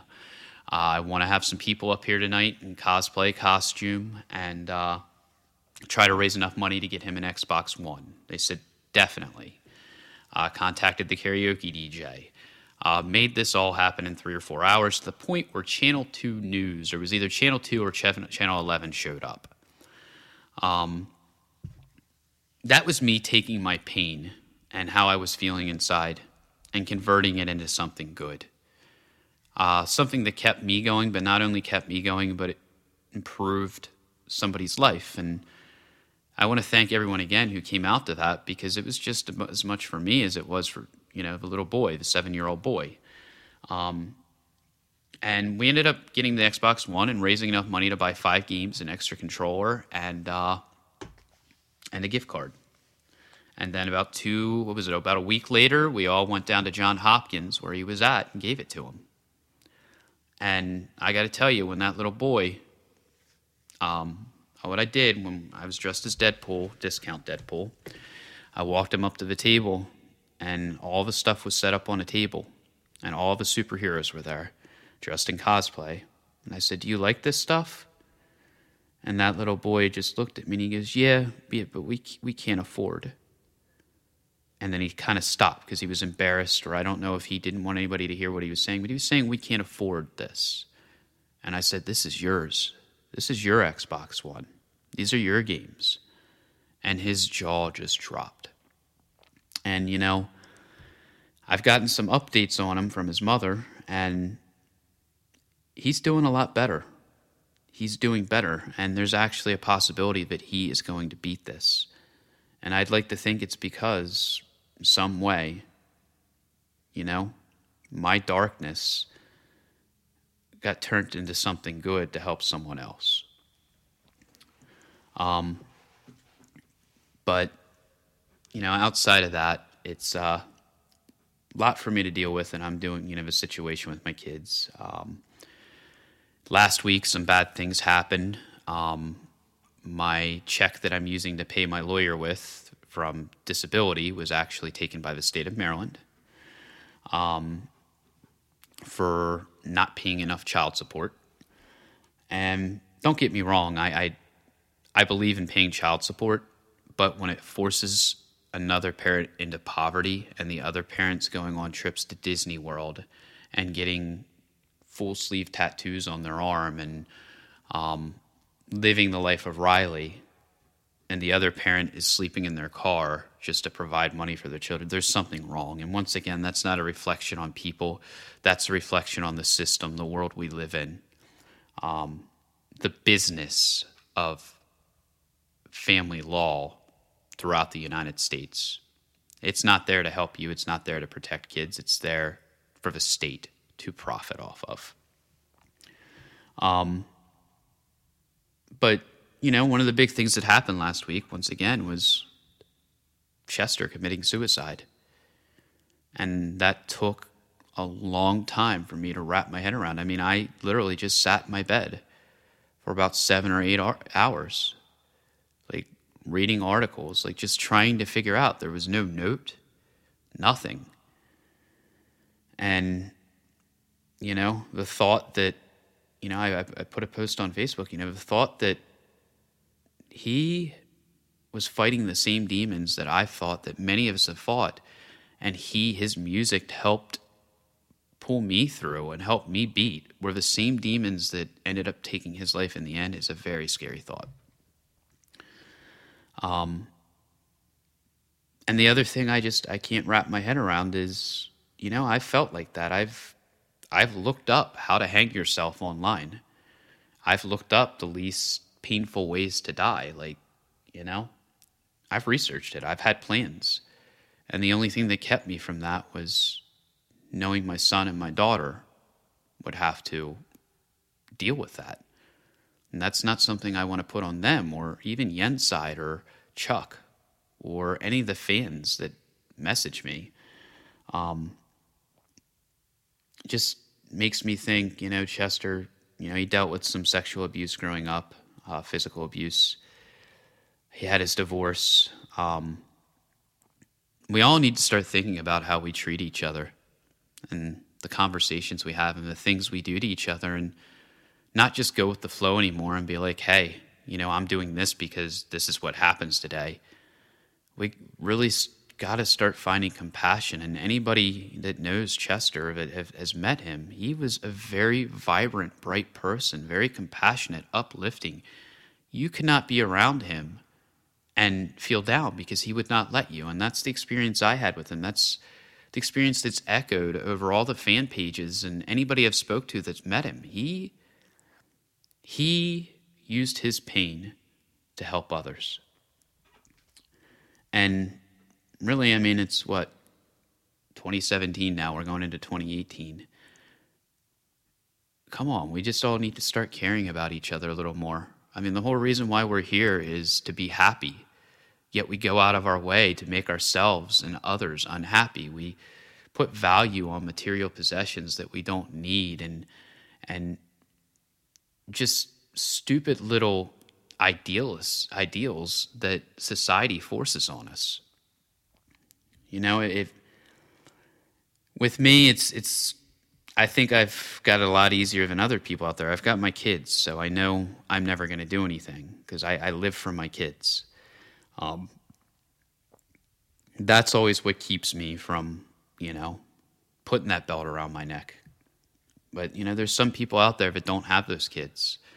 They don't have those kids to make them stop and say, "Oh, I'm I'm not going to kill myself," or don't have a family around them or don't have good friends. And you know what? If those of us who do, just pay a little bit more attention to each other, to the people around us, we won't have situations like Chester Bennington occur. You know, it's uh it's very tragic and you know, it's uh, with the things that have happened in my life in the past week. Yes, I've I've been in that bad neighborhood that Chester talked about, walking around alone in my mind. And you know, the one thing that kept me and keeps me from doing anything is is my kids. And my kids that I'm, you know, my son, I, I like I said, I'm back to seeing him all the time. I've been back to seeing him all the time. It's just I have to wait for the courts and my lawyer to step in and fix things with my daughter. Um, and you know, really, just just like Chester's situation, I feel like this could all be avoided. I feel like you know, if there was a little bit more compassion. I just had a serious conversation with my son's mom last night. I, I think I finally opened her eyes as to what I've been through the past ten years. Um, I don't think any of you who know me outside of Yenside can possibly fathom the amount of pain I've been in, the the self destruction, the not even anger, but just the broke being a broken soul. And I completely understand. You know, I, I don't think it's abnormal for Chester to have the thoughts he was having, but my God, you know, if you know somebody like that, if you feel like that, reach out, get help. Uh, I can tell you a few people uh, have contacted me personally from the live streams Wednesday night and have contacted Arkham Beauties who were in that bad neighborhood, who were trapped in their head and were suicidal. You've got a lot to live for, and things can change on a dime. Um, like right now, there's a possibility my son might be coming to live with me. And I'm not going to ask his mom for child support. I'm not going to make it hard on her. I'm not going to, you know, be vindictive or or hurt her. But there's just some things going on where, you know, it might be time for him to come live with me, and that's something we discussed. Um, but honestly, 10 years ago when this all started, uh, six years ago when this all started with my daughter, if people had been a little bit more passionate, I don't think I'd be where I'm at today. And where I'm at today isn't that bad of a place. I mean, it is emotionally and mentally, but I've also got a lot of good things going on. And the reason why I have those good things going on are because of people like you listening to this podcast, because of Yenside, who helped me start CGN, because of Chuck, who co hosts our shows with me every week, because of Macy, who gives me inspiration from afar, because my kids, um, my son's mother, my mother and father, uh, Yenside's fiance, just all lifting me up and and seeing me and knowing the kind of person I am and what I'm capable of and believing in me. Um, my therapist and my psychiatrist at Sheppard Pratt that I see on a weekly basis. Um, these are all people who help put me back together. These are all people that have tactfully worked their ways into my life against sometimes against my will because um, like i said I, my natural inclination is to isolate. I don't want to talk about it. I don't want to be around anybody. And it's taken a year over a year for those people to work themselves into my life and get me to a, help get me to a point where i'm strong and i can look at a situation like what happened with Chester and say, I'm not going to follow in his footsteps. I owe it. You know, if there's any Linkin Park fans out there and you felt like this or anybody's felt, you owe it to Chester at this point not to commit suicide or do anything stupid. I owe it to my mother, my father, Yenside, Nicole, Chuck, Liam, Alice, my son, daughter, uh, therapist, psychiatrist, everybody and anybody who's helped me to never let those demons that beat Chester win.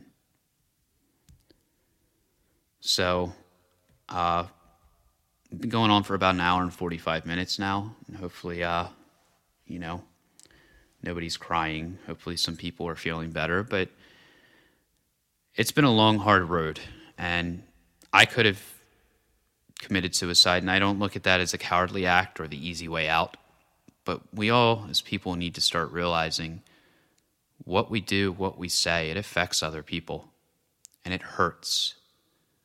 And after years and years and years of trauma and torment, pain and suffering, there is a point where somebody breaks, where they cannot take any more. And ask yourself do you want to be someone who breaks that person or somebody who lifts them up? When you go to bed at night, do you want to be the person who made someone's life better or added to their problems and made it worse? Uh, if you're somebody who has these thoughts and you don't feel like you have a good support system around you, um, you find yourself isolating, not want to get out of bed, start with the suicide hotline. The number is 1 800 273 8255. Um, find somebody and talk to them. It's not easy, you know. Me to sit here through this podcast and be like, well, I went to Sheppard Pratt, I started a business, I got better. no, it's not that easy. It's not, it's a lot of hard work, it's a lot of pain. You're gonna cry, you're gonna hurt, you're just still feel the same way you do inside. But you've got to build yourself up in life to make things better. There's people there that'll help you, but ultimately, you're gonna have to be the one who makes the decision to change your perspective. There's too much life wasted on pain and suffering and sorrow. If it's that easy to feel those negative emotions, why can't it be just as easy to be happy and feel good? And you're going to do that in helping other people and doing things for the right reason. Getting maybe cosplay is your outlet, maybe singing's your outlet, maybe you start a business. That's why I've always said anybody who wants to get involved with CGN, contact us, let us know. Because, hey, it might do for you what it's done for me. Um, so, really, you know, in closing, I just want to thank everybody for listening. Uh, this has been very personal and very hard for me to do. Once again, I spared a lot of the details. Um, things would be much darker had I not, uh, but also keeping in mind I need to be fair to people who are involved in the situation directly and indirectly. Um, because I don't want them demonized. I don't want um, there to be backlash. I just want people to start thinking about other people more and realizing that sometimes even the person with the biggest smile is the person that has the most pain is fighting off is fighting off the most demons. Uh, and I can't stress how important it is for you if you're feeling that way or have thoughts of suicide to get help, to talk to somebody, force yourself to do it. Nobody wants to die, and nobody should ever be in the position where they've been beaten down so badly into the ground by life, society, that they turn to heroin or they turn to suicide as an option. Um, so with that, I'm, I'm going to close up, and I hope this helps some people out there. Just hearing my little story of hell and relating it to Chester's, and you know, like I said, I at this point I owe it to Chester Bennington, my kids, uh, Yenside, everybody here, to keep going and keep fighting, and no matter what happens, keep my head above water. Um, I hope this has helped you, and I hope Chester Bennington's no longer in pain and is resting in peace. And I'd like to just say thank you, uh, Chester. This for. This for you. Watch the time go right out the window. Trying to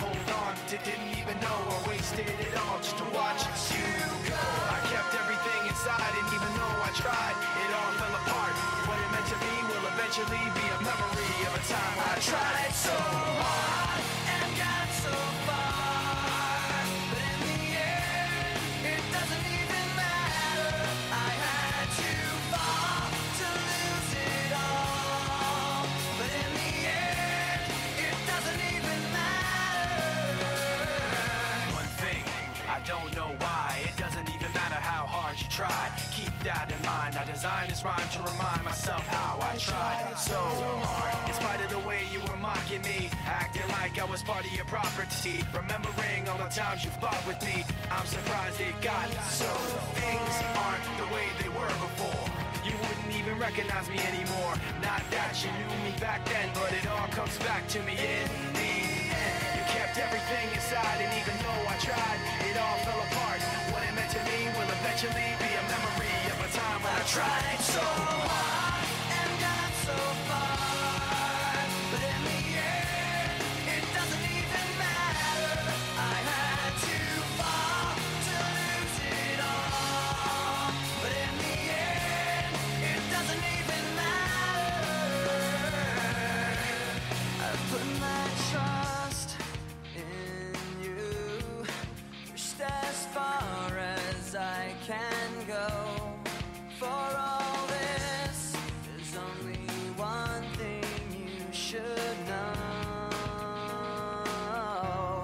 I've put my trust.